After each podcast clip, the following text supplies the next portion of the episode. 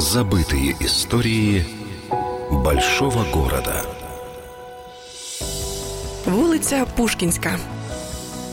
Історія сучасної вулиці Пушкінської почалася ще на початку 19 століття. Тоді на схилі Старокиївського плато, паралельно до вулиць Хрещатик і Володимирської, почали прокладати вулицю. Причиною цьому послугувала поява добре відомого нам університету святого Володимира, сучасного імені Тараса Шевченка. Адже коли почали планувати площу перед університетом, на мапі міста з'явилася нова вулиця під назвою Єлизаветинська, а згодом і Новоєлизаветинська. Назвали її на честь імператриці Єлизавети Петрівни, яка дуже любила Київ. Згадкою про імперську родину вулиця пробула всього 30 років, адже згодом вона почала носити ім'я не менш відомої для Києва людини.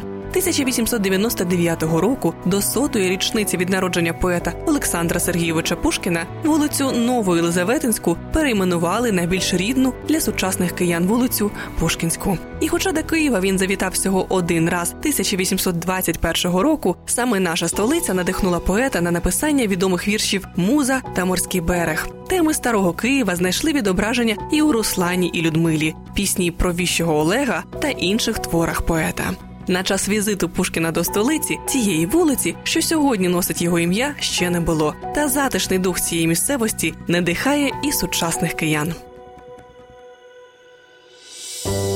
Забытые истории большого города с Еленой Маринцовой.